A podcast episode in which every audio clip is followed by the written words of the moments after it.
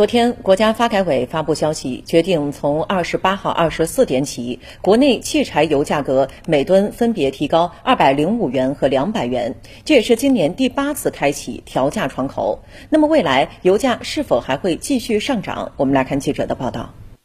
据国家发改委价格监测中心监测，本轮成品油调价周期内，国际油价先升后降，总体水平较上一调价周期小幅上涨。伦敦布伦特、纽约 WTI 平均油价比上轮调价周期上涨百分之二点一九。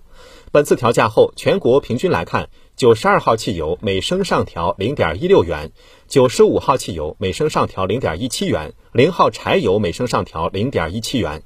记者发现，按一般家用汽车油箱五十升容量估测，车主加满一箱九十二号汽油将多花八元，多五六十块钱呗。考虑是会少开一下，能不开就不开啊。业内人士认为，从国际局势和国内供需来看，近期国内成品油行情依然会维持高位波动。现阶段市场正在等待欧盟对俄罗斯石油实施制裁是否会具体落实，以此来评估原油的供需环境。如果制裁落地，短时间内会推高供应紧缺的预期，支撑油价走高。